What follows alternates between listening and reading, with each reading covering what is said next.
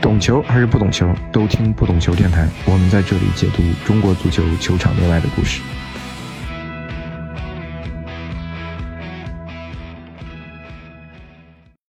Hello，大家好，我是大萌，欢迎收听这一期的不懂球电台。因为正好是国家队和日本、越南有两场的世预赛要打，而且又是春节，所以这期我们上线的时间会稍微晚了一点。这两场比赛呢，可以说打懵了李小鹏国家队，包括喜欢足球的一些领导，当然也打懵了我们很多球迷或媒体吧。其实这两场比赛以后呢，我也有很多的困惑或者情绪吧，呃，我觉得需要可能和大家分享一下。所以这一期我们也邀请了著名媒体人费亚宇老师来做客节目，和大家一起来探讨中国足球的一些话题吧。大梦好啊，球迷朋友大家好。非常高兴能够在这个春节期间能够跟大家聊一聊一个不愉快的话题啊。今天呢，我们的话题其实我觉得可能主要会分三个部分聊吧。第一个部分是说我们为什么会输给越南，那第二部分呢是说中国足球到底怎么了，然后第三个问题可能会说我们中国足球还有救吗？大概是这么一个三个话题的一个篇章吧。然后我们从第一个话题来聊吧。其实作为业内的参与者嘛，我们其实不想过多的去讽刺挖苦我们的国家队，但还是因为两场比赛不可避免的会产生一些很糟糕的情绪吧。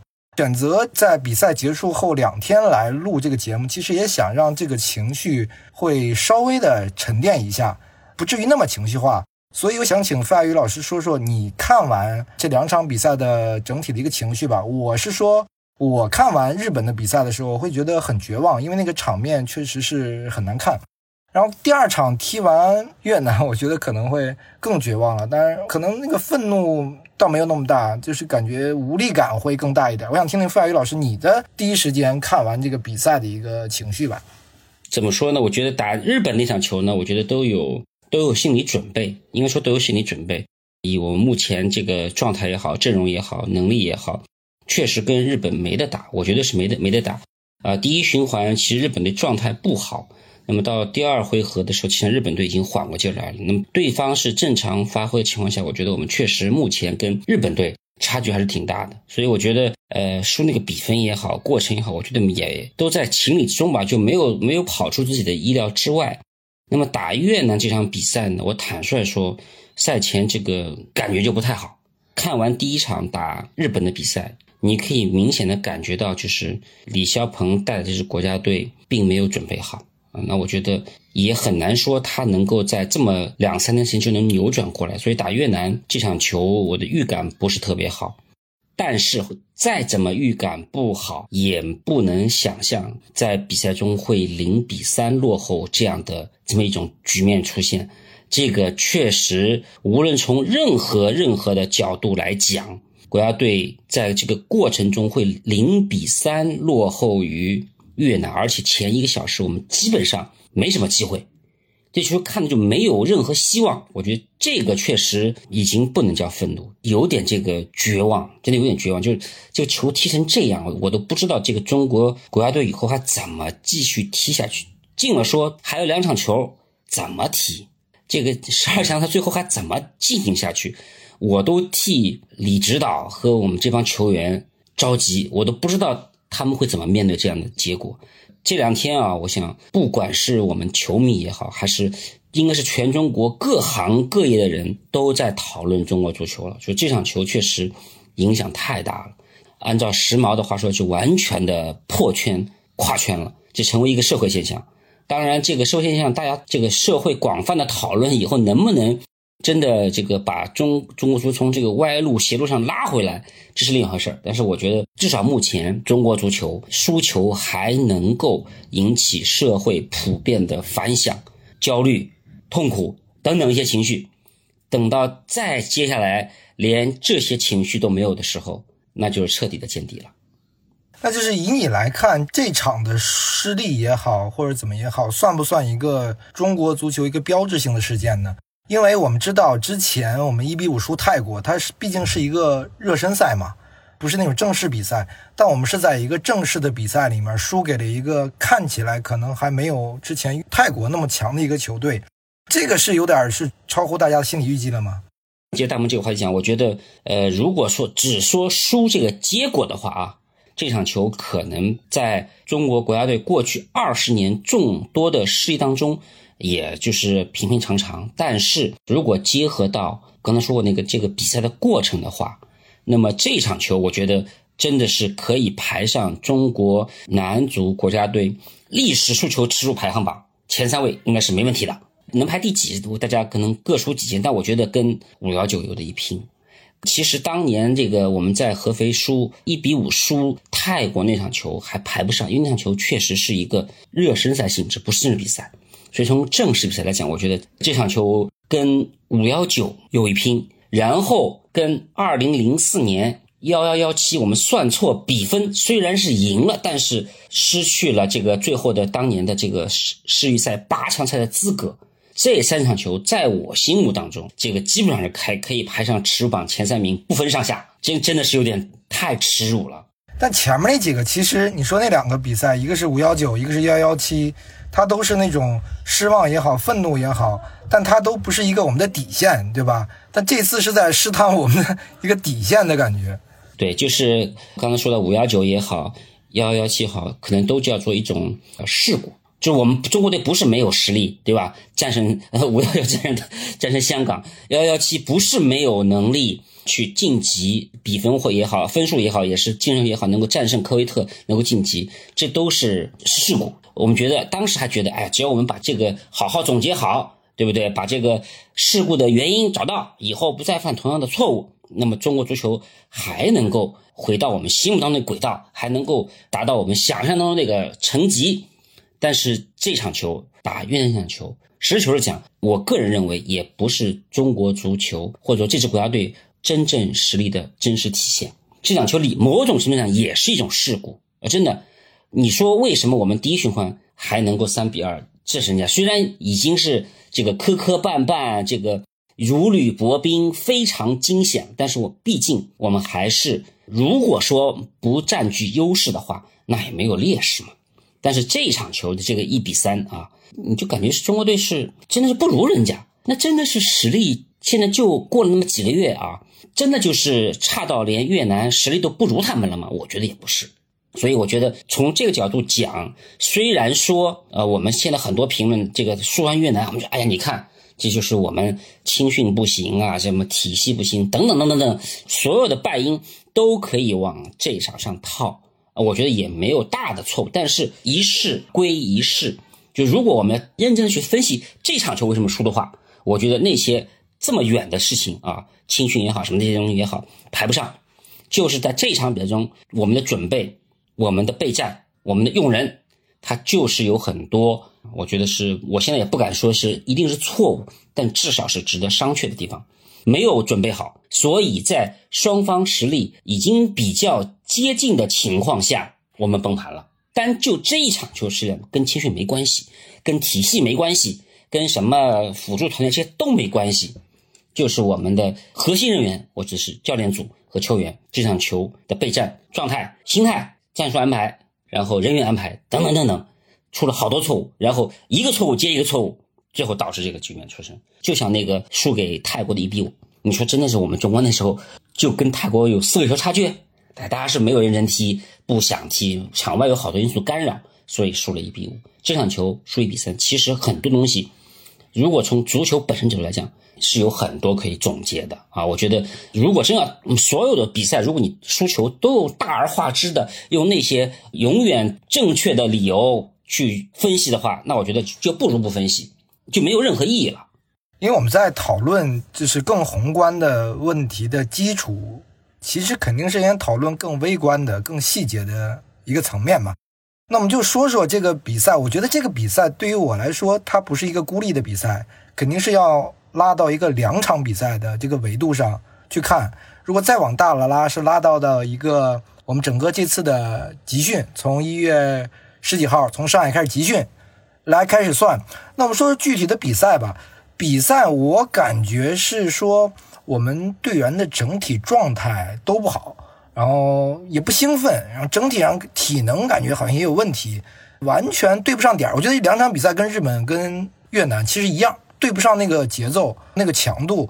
是不是我们队员现在不是说他不努力，每个队员都很努力，但是在经过一个呃非常漫长的赛季，我们看起来好像这个赛季很短，对吧？我们只有四个月的联赛，但其实这个赛季其实是非常长的，就像之前打泰国那场比赛一样。就正好在这个点儿上，我们的球员的那种体能状态、心理状态是非常低落的一个时期，而且可能大家会预料到这个情况，但是是不是之前的我们的备战也没有做好呢？对，说到这个话题，我想刚才大萌说，就是我们把这个时间点拉到这个一月中旬，我们开始集结备战这个时间点开始说，我觉得可能时间轴可能拉得更长一些啊，就从应该说从去年二零二一年这个是个时间点。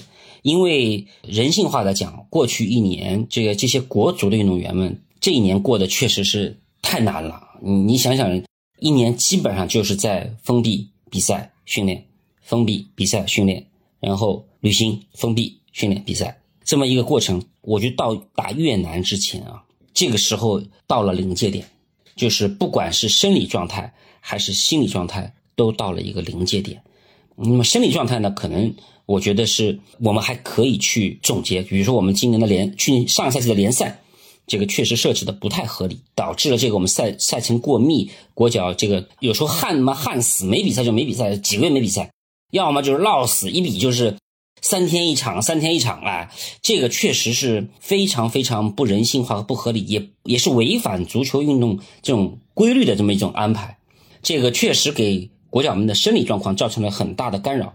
但是我想，呃，我们从这个一月初联赛结束到这比赛开始，大概还有二十多天时间的时这个时间。如果说有计划、有有针对性的去调整的话，生理上，我觉得身体状态上还是有机会的。但是我觉得，不管是从李霄鹏带队这两场，包括像李铁指导带的这个，我们实际上头两场打澳大利亚、打日本，都是在这个比赛开始前这个较长时间的两周左右的集训当中。这一阶段的训练，我认为并没有安排好，所以队员的身体身体状况确实不好。那么打越南这时候掺杂了很多心理因素。那我觉得一方面是打完日本输给日本之后，就国家队基本上就已经告别今年的十二强赛了，对吧？说实话，从某种来讲，忙活了一年，啥也没捞着，挨了无数的骂，然后身体又累，人在这个时候。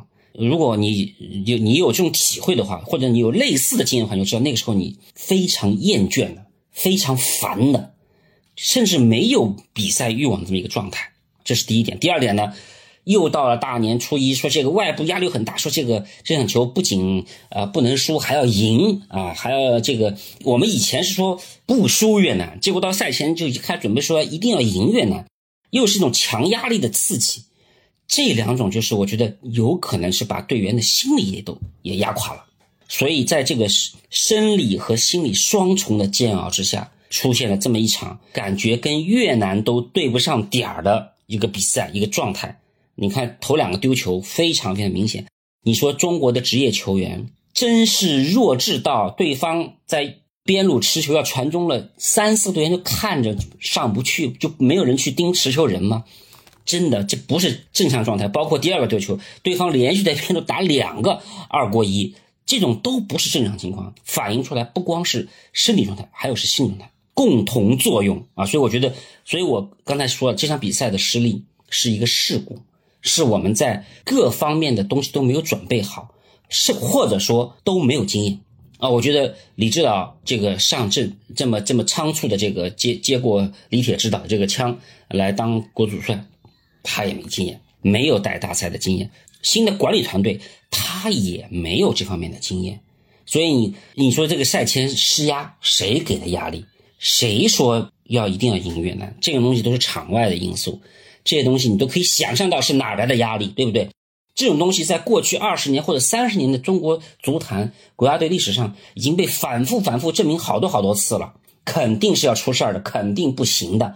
所以圈内人应该不会再做这样的事儿。但是新的团队进来了，他此前没有痛苦的感受过这种这种挫折，他不信这些，他认为这些是对的，所以上来会做这样的一些我们认为是不合常理的事情。所以归根结底啊，这场比赛输了，不管是从管理层也好，还是从我们这个教练团队也好，等等等等，一切都是还是没有对足球的规律有足够的尊重和尊敬，都是自以为是，都觉得我以前可能在某某某某方面是成功人士。我觉得中国这么多项目都成功了，唯独足球不成功，我就是要拿我千金给到中国足球，帮助他成功，这就是自大。我觉得就是典型的自大。所以这场球其实要总结问题，这些问题在以前都曾经出现过，没有新问题。但是为什么一遍一遍犯错？这才是问题的症结。那我们还是说下具体比赛。其实我们的整体实力肯定就像你说的，不可能不如越南嘛。对，不会，不会，真不会。我们场上的控球率其实可以可以说明一些东西。如果你不强的话，你也没有那么好的控球率。但是我们就是在解决问题、进攻套路上出现了很大的问题。你刚才说了，其实零比三跟零比三是不一样的。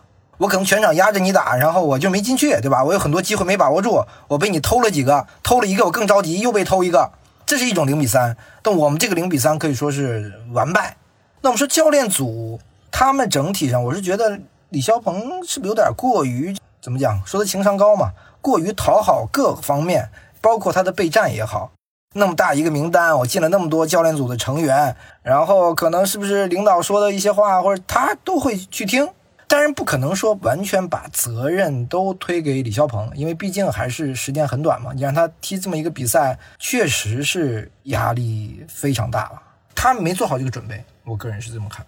我觉得啊，这场比赛是一个典型的外部干扰的案例，因为我觉得从一个业务角度来讲，是绝对没有任何理由这场球把洛国富和阿兰放在首发阵容上的。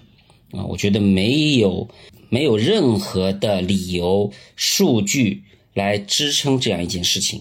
但是在这个节点，他们为什么要上？呃，我我就想起这个比赛前这个新发布会啊，李霄峰知道，就是说明天这个洛国富一定会首发，也是借助他这个名字的这个国富嘛，预祝我们祖国什么国富民强啊，这个这些东西。那你从这个表态上就可以看出，这个不是一个足球专业的选择。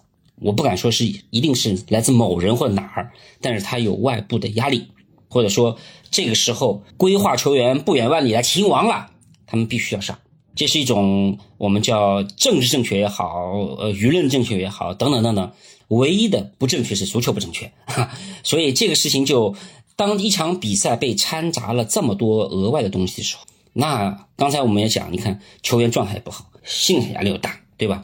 然后你这个上来又要赢人家，然后呢又是又用了一个多月没有踢球的，赛后我觉得小鹏知道啊，他也挺无奈的。你说这个没法圆这个事儿，对吧？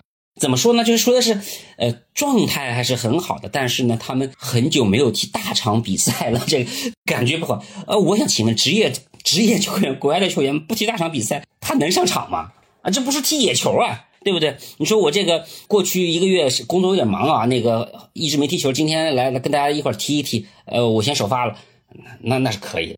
拜托，这是国家队比赛呀，这是国际 A 级赛呀，所以这些都我觉得，就从这些蛛丝马迹，你可以看出这些事儿。这场比赛夹杂了很多外部的因素，它不是一场纯粹的比赛啊。所以李霄峰指导呢，我们说他情商高，我觉得从另外角度讲，他今天他身上背负的外面东西太多。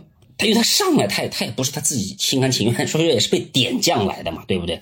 所以这些东西他就必须要承受它，必须要负担它。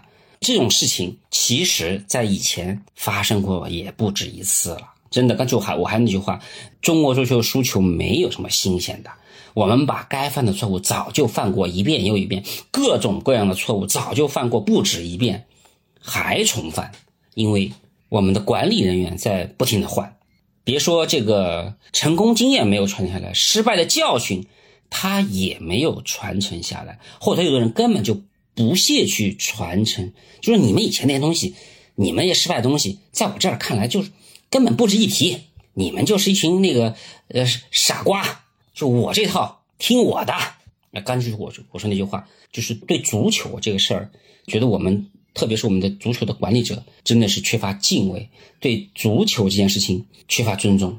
从根本来讲，你如果非要为这场比赛去找一个理由，为什么会输，那我就是三个字：不尊重。其实后面我们可以展开了聊，然后我们还是回到这个越南这个话题。我就想说，其实越南这一波球员在各级别，比如亚洲的赛事里面，他们都取得了很多的好成绩嘛。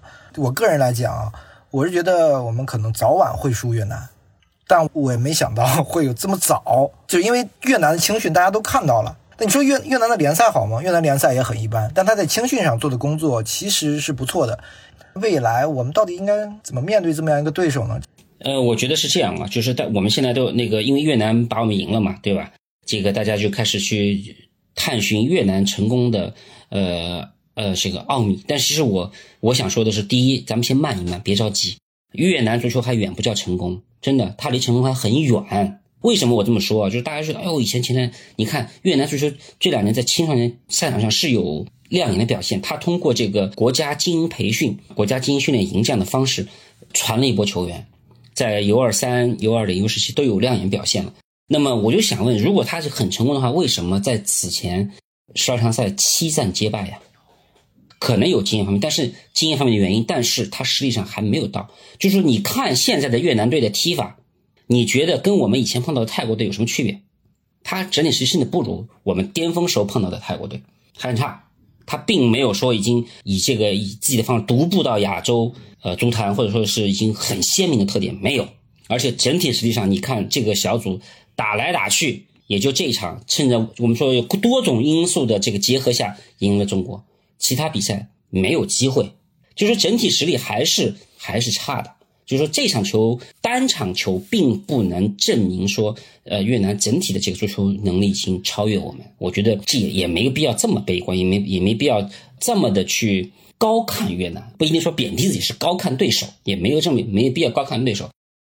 就是单场的比赛，我们出了自己的准备，出了很多问题。那么对手是把自己的这个潜能量，所有能量都发挥出来了。人家在这个重压之下，或者他们也有也有有没有压力啊？这个。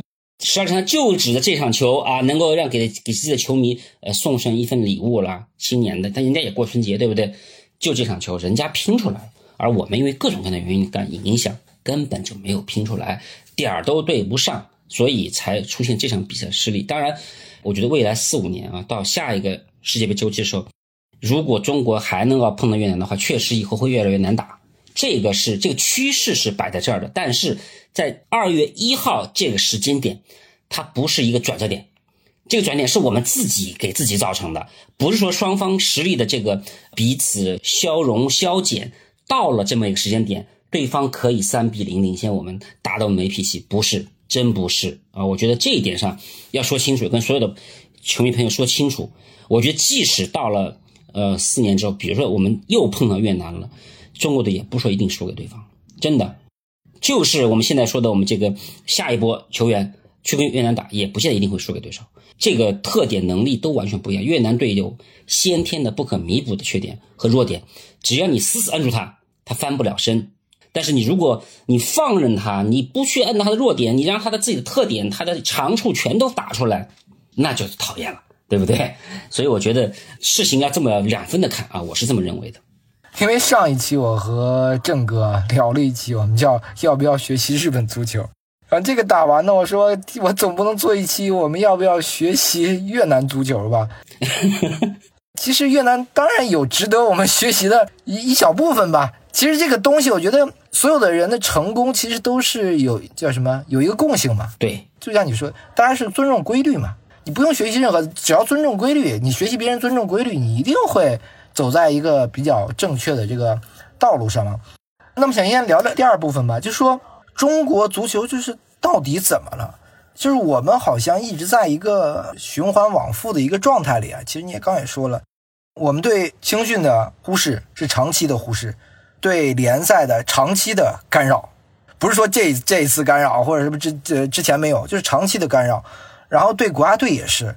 就是一直不是特别按照规律去办事，就是我们为什么会一直处在这样的一个漩涡里面？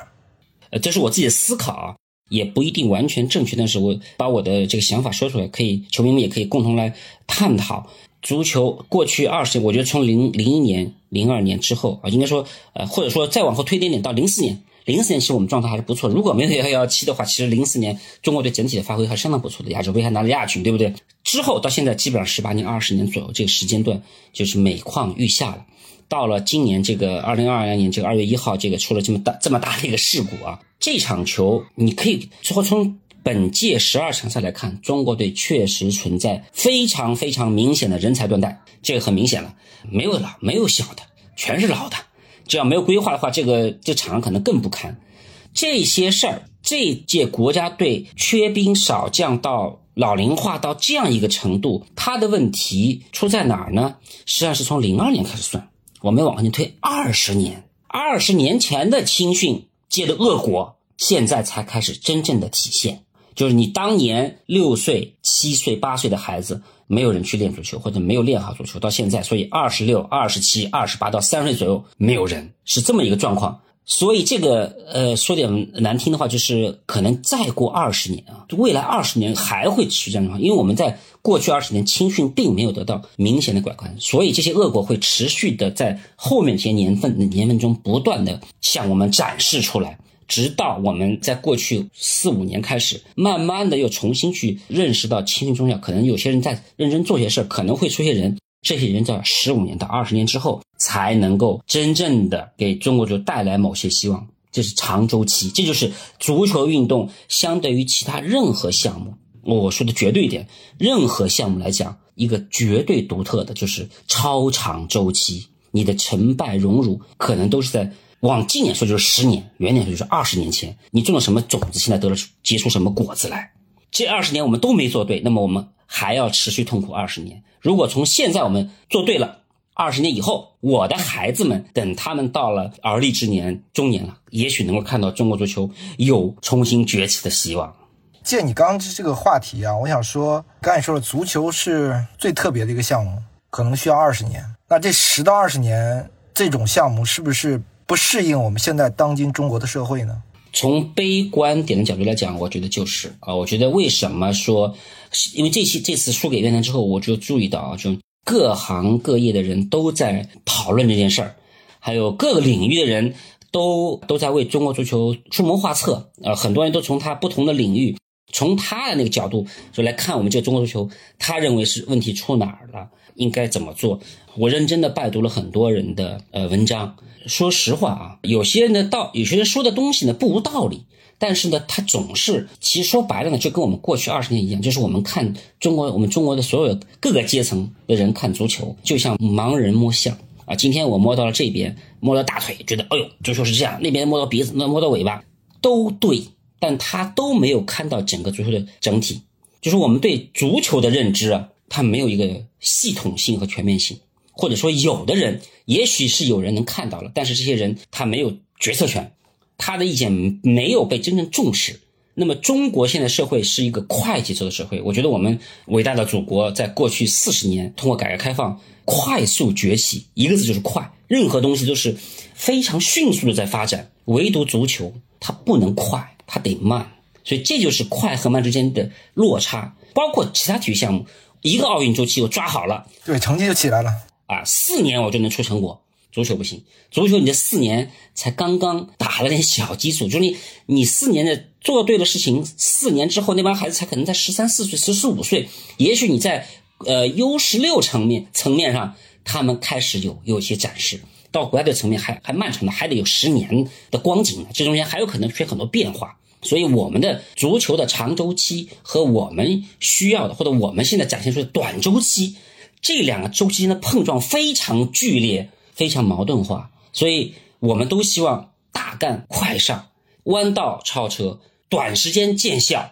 这些事情恰恰在足球上，它就了违背足球的规律。我们在其他领域很多成功的经验，它都可以用刚才我说这大干快上这几个词来总结，它就能成功。对，所以我们要套用嘛，堆积资源，对吧？我聚拢全部资源，就努力干四年，成了。哎，这事成了。足球真不行。这就是足球，我刚才说，足球真的是特别独特的地方。所以从这个角度来讲啊，我觉得如果我们现在还不能够对足球的规律去真正的认识清楚，并尊重它，以它的规律去行事的话，那么再过十年、二十年，中国足球依然不行，甚至会越来越差。是有一个问题啊，足球其实是在这个世界上可能最公平的一个运动。我说的公平，其实就指这种规律性的一些东西，它比其他的项目更能体现一个个社会对足球的态度。我可以这么讲，就是你社会对足球是什么态度，足球也就还给了你是什么样的足球。原则上，我认同这个话。这个说起来就好像是我们中国人不想好好玩足球嘛。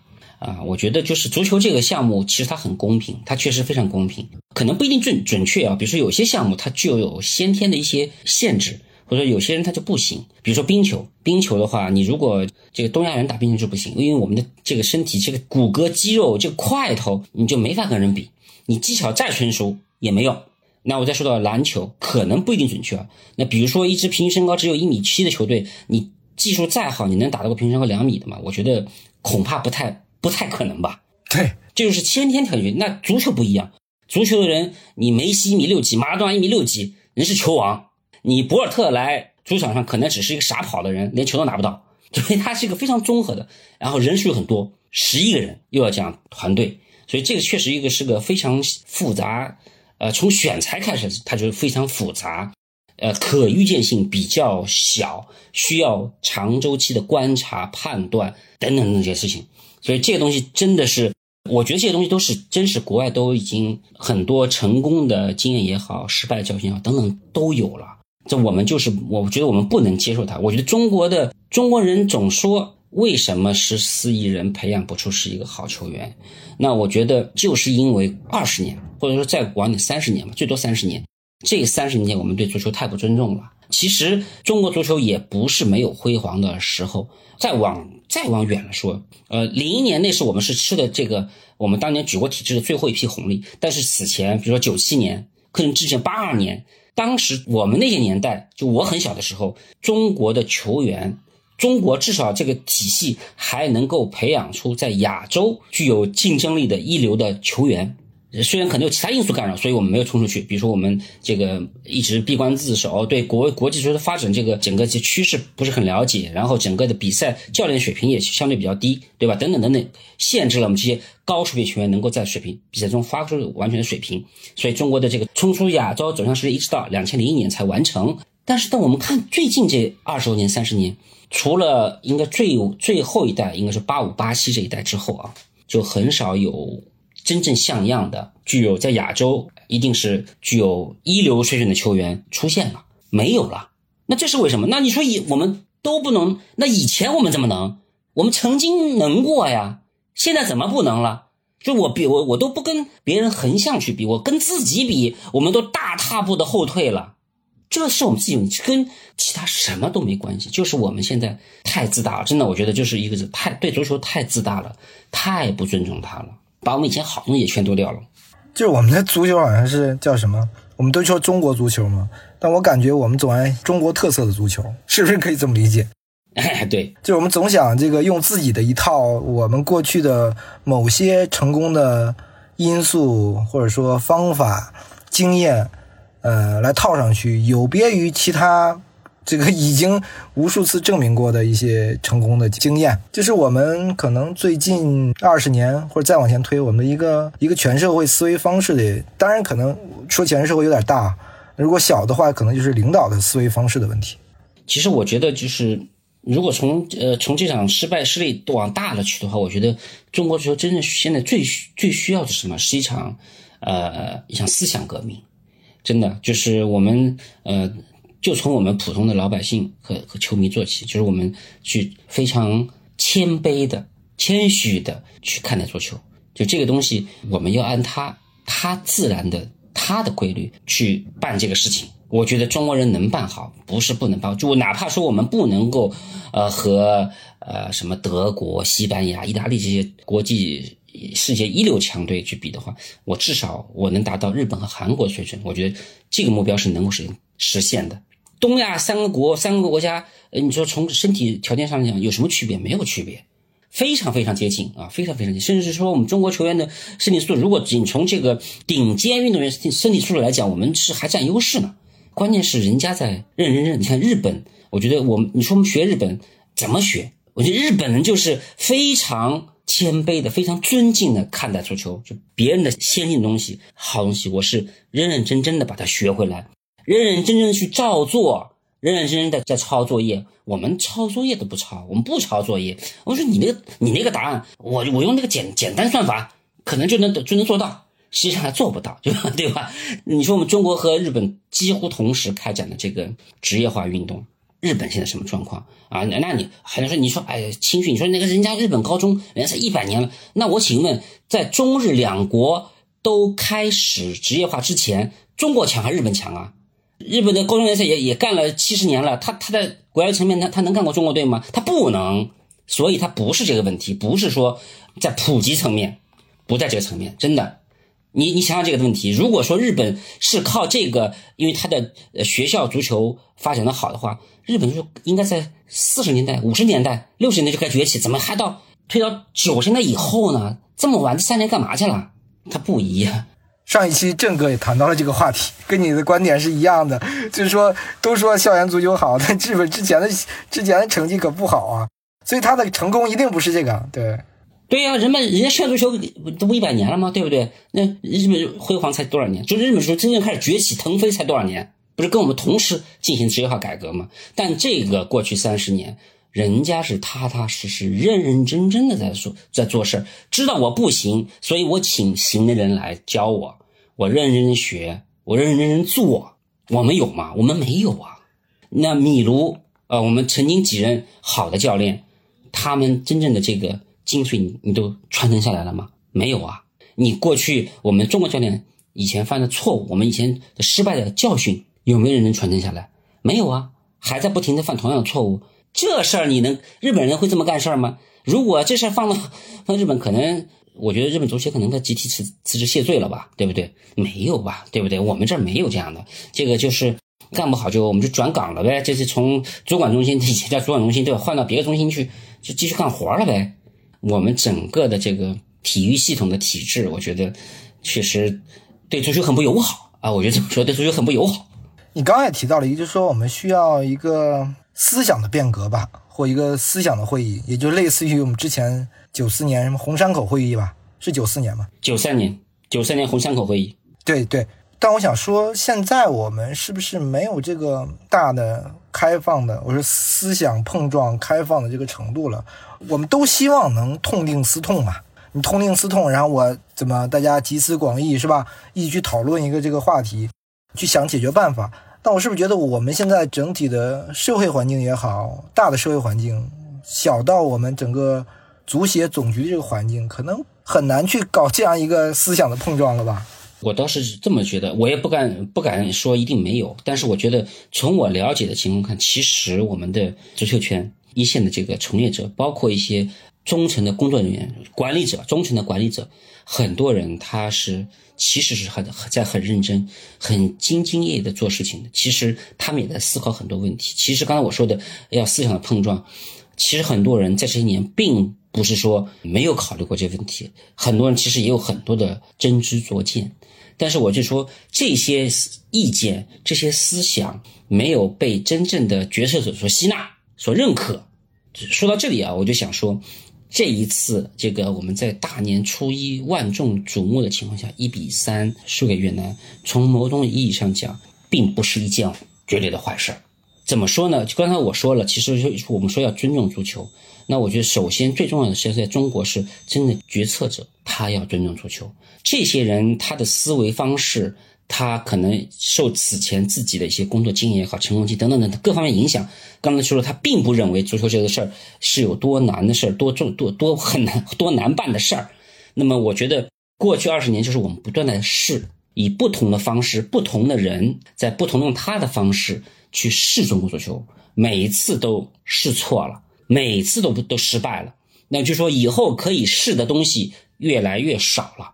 等到所有的错都试完了，就是我们所有的方法穷尽了，中国足球还是搞不上去，也许才能真正的触动我们的管理者，说哦，原来我们这套在足球面前是真不行。那么足球怎么搞？我们回去回到它的本来的面目啊！大家都慢一点，说哎算了，也别着急十年出成绩了，规划一规划就三十年以后。踏踏实实休养生息，哎，也许到这个时候，中国足球可能才迎来某些生机。就是我们以前也老说，中国足球呢，就是越管越死。某些程度上，就是这种东西、这种这种现象的反应。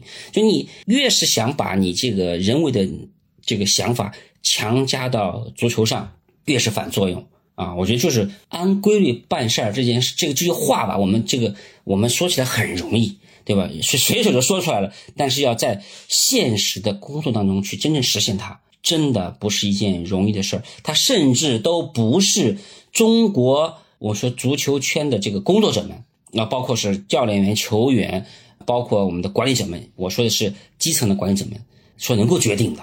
那我们最后一个部分吧，聊了很多，中国足球还有救吗？感觉我们好像每一个环节都没有做好，青训、联赛、国家队。我觉得是不是有一个环节做好了，其实可能都不是现在这样。你那么多规律也好，或者其实这个规律是不是很简单？就是有一些国家其实也不是说他的青训很好，意大利也面临了人才的断档，但他国家队环节组织的好，然后也成功了。然后有一些你像越南，我不能说多大的成功，对于他来说可能是一个小的成功，但越南的联赛也不好，或者说有还有什么卡塔尔啊、沙特。就是他可能只有一个环节做好了，最后就取得了一个好的结果，但我们好像每一个环节都没有做好。我们和话题回来，就是你觉得中国足球还有救吗？怎么救啊？对，那我觉得啊，我个人呢，就说挺乐观的啊。这个说起来，大家觉得很诧异了，为什么我会这么乐观？我觉得是这样，就是乐观的原因在于，就是我们想要什么样的足中国足球？就是我们我们定义中国足球啊，我们要成功。他定成功的定义是什么？到现在没搞明白，是国家队出现，世界杯出现，还是说联赛火热，还是说没有更多的人踢球，对吧？就如果说我们要想说，只是国家队以后能够哪怕说指挥到亚洲一流，当然以后这个进世界杯比较容易了哈，呃，进前八就可以了，对吧？那至少说，那我们说我们目标定高一点，定亚洲前四，也要跟日本、韩国、伊朗、沙特。这些一流强队，我们要具备和他们掰手腕的能力，这就是我们的目标，唯一的目标。只要做到这个，中国足球就算成功。好，我觉得中国足球能不能做到？能做到，非常简单。我给出个主意啊，也不用搞什么现在什么校园足球，几万所足球特色校了，也别搞职业联赛了，都都甭搞，都别搞，就把我们这个具有足球传统的这个这几个地方啊，呃，我举个例子，比如说广啊广东。呃，广东、上海、武汉、青岛是吧？天津、北京、呃，青岛、大连、沈阳，就这几个城市，所有的资源全部汇进去了。要人给人，要钱给钱，要要政策给政策，就是从小孩子开始，请全全世界最好球员来来挑苗子。六岁看，先弄一千个人来练，练出来的以后慢慢的，国家精英就是精英，就是精英培训，一步一步精英培训。淘汰的人，国家负责安排生活，解决一切后顾之忧。练不出来没关系，不用担心，别害怕，对不对？国家养你一辈子，十年，中国就一定能出一支具有亚洲竞争力的青年队。十五年，也许中国队就能够在亚洲，中国国家队啊，哪怕是青年军，就能在亚洲能够立住脚了。这就是，如果说我们只要国家队成绩的话，我觉得这个就是按照我们中国的这个举国体制优势，集中力量办大事儿别摊大饼。你别全国那么多省份市都过去没别搞，那有的钱就往这几个方向砸，对吧？一切保障全部做好，就做十年到十五年，中国国家队一定是一支亚洲劲旅。那如果说我们认为足球就是这样一件事儿的话，中国一定能做到。但是，但是，但是，我想，我想说，这样的目标是不是我们真的，我们所有球迷真真想看到的，或者真是我们真想就想干看这个事儿，还是说我们希望足球？在中国是一项受很多人喜欢的，大家愿意去参与的，因为本它本身就是一个非常有利于身心健康的这么一项运动，对不对？能够成为全民的运动，然后同时我们能够把我们的联赛搞得欣欣向荣，因为我们有十四亿这么大的市场，你别说什么全亚世呃这个世界六大联第六联赛搞好了，世界第一联赛就是中国的，我们。要要球迷有球迷，要资本有资本，要硬件有硬件，什么都有也能做，对不对？对标英格兰，对标西班牙，对标德国，全盘的来弄，这也是方法。这个就要动大手术，那就不是体育部门一家就能干成了，可能全所有的教育啊等等等等一系列系统都要来为这服务。但这个事儿，我觉得在中国有点难啊，有点难。所以我觉得就是说我说的乐观，就是你如果我们现在只是对中国男足国家队的成绩不满意，我必须要突破。就按刚才我说的第一个方法走，集中力量办大事儿。中国人办没有办不成的。我觉得以我们的这个这个能力和我们的这种传统来讲，绝对能办成，一定能办成。大家相信我，一定能办成。但是如果你是要把中国就变成一个足球强国，那可就不一定了。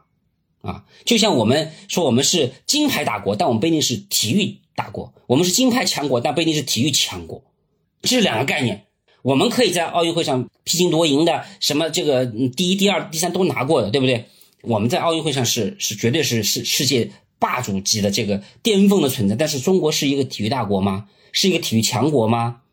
这个落差很大嘛。到中国足球会上，我觉得也是这样。如果我们只需要我们的国家队就在亚洲范围内。有竞争了，以后反正世界杯也扩军了，我们那个保证年年呃届届都要进决赛圈，然后以后再定高点目标，争取能进到三十二强，对吧？别第一轮三小组赛两场打完就回家，这个都能实现。就是我说的，以对待奥运一些金牌项目的方式去对待它，能做到，我觉得可以，真的可以啊！随着我们的国力越来越发展。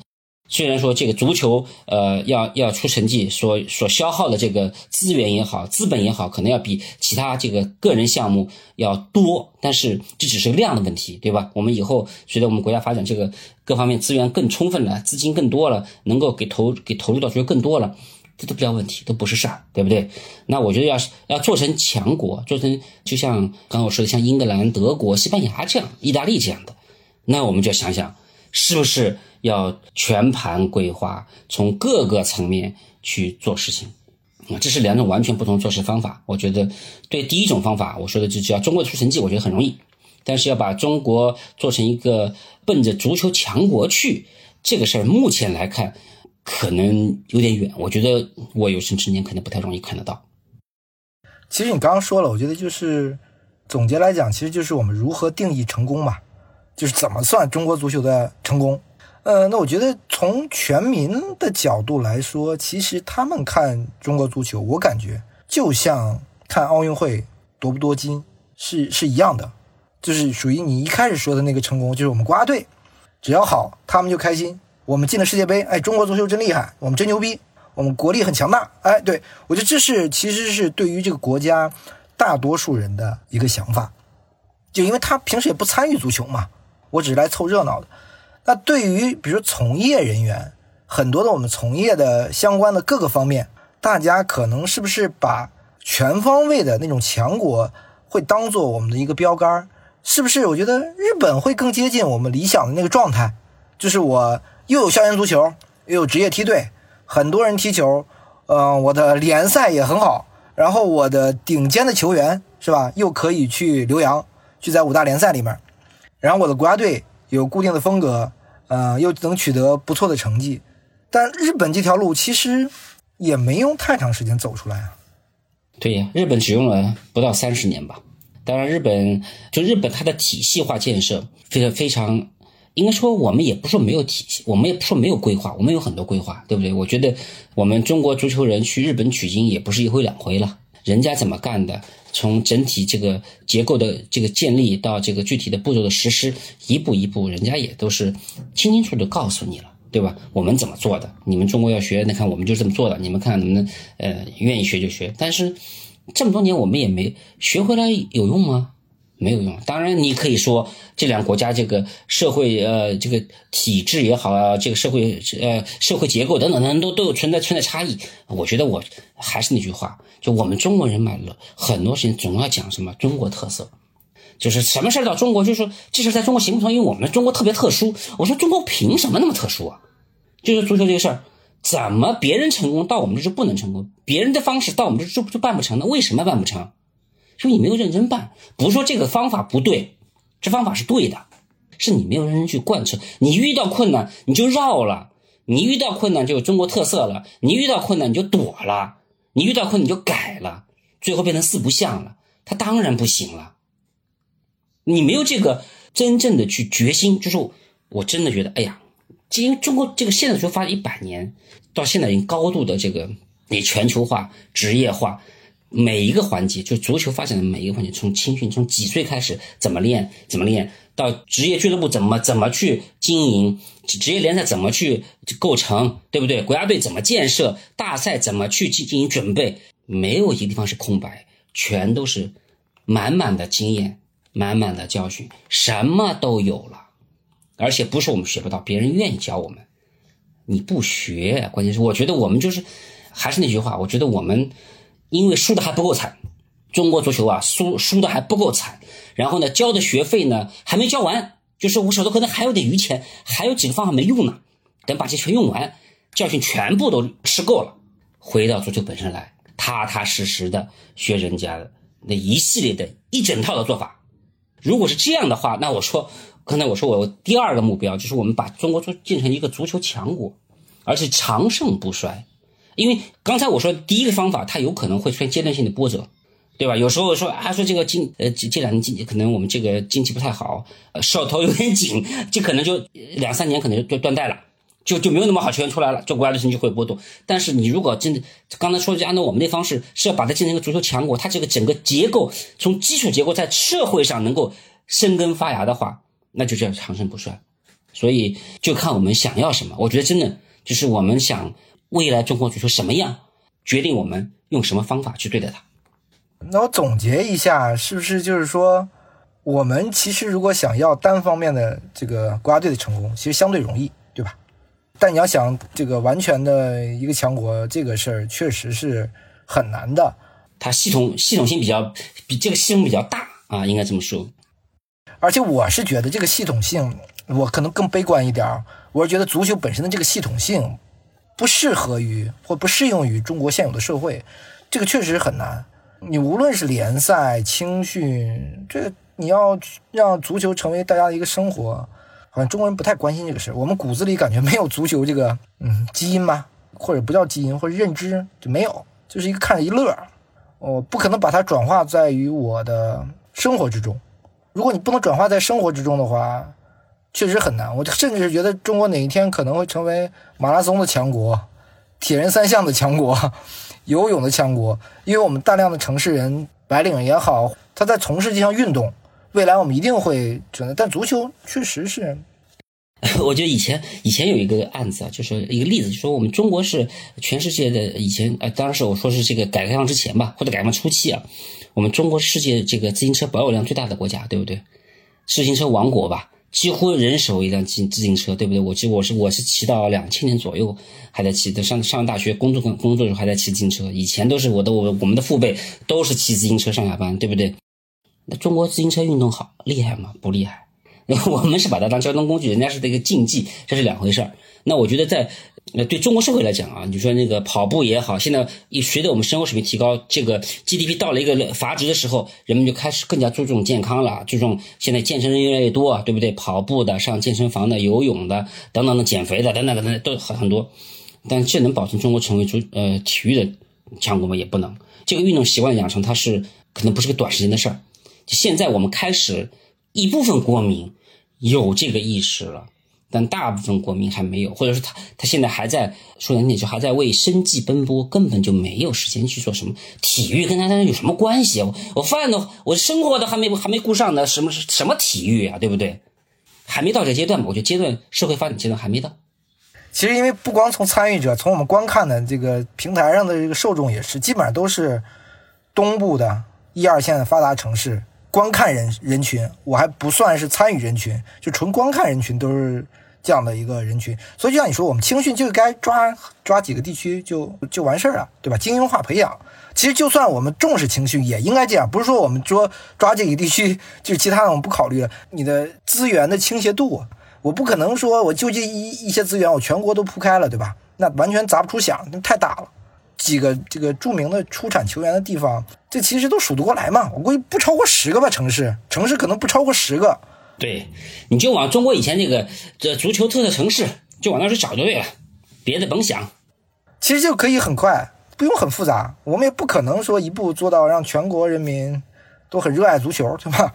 这个是很难的，是吧？这一期我和飞然老师也是展开了聊了很多啊，因为在一个这样的情景之下，也希望我们的这种讨论吧，能启发一下大家。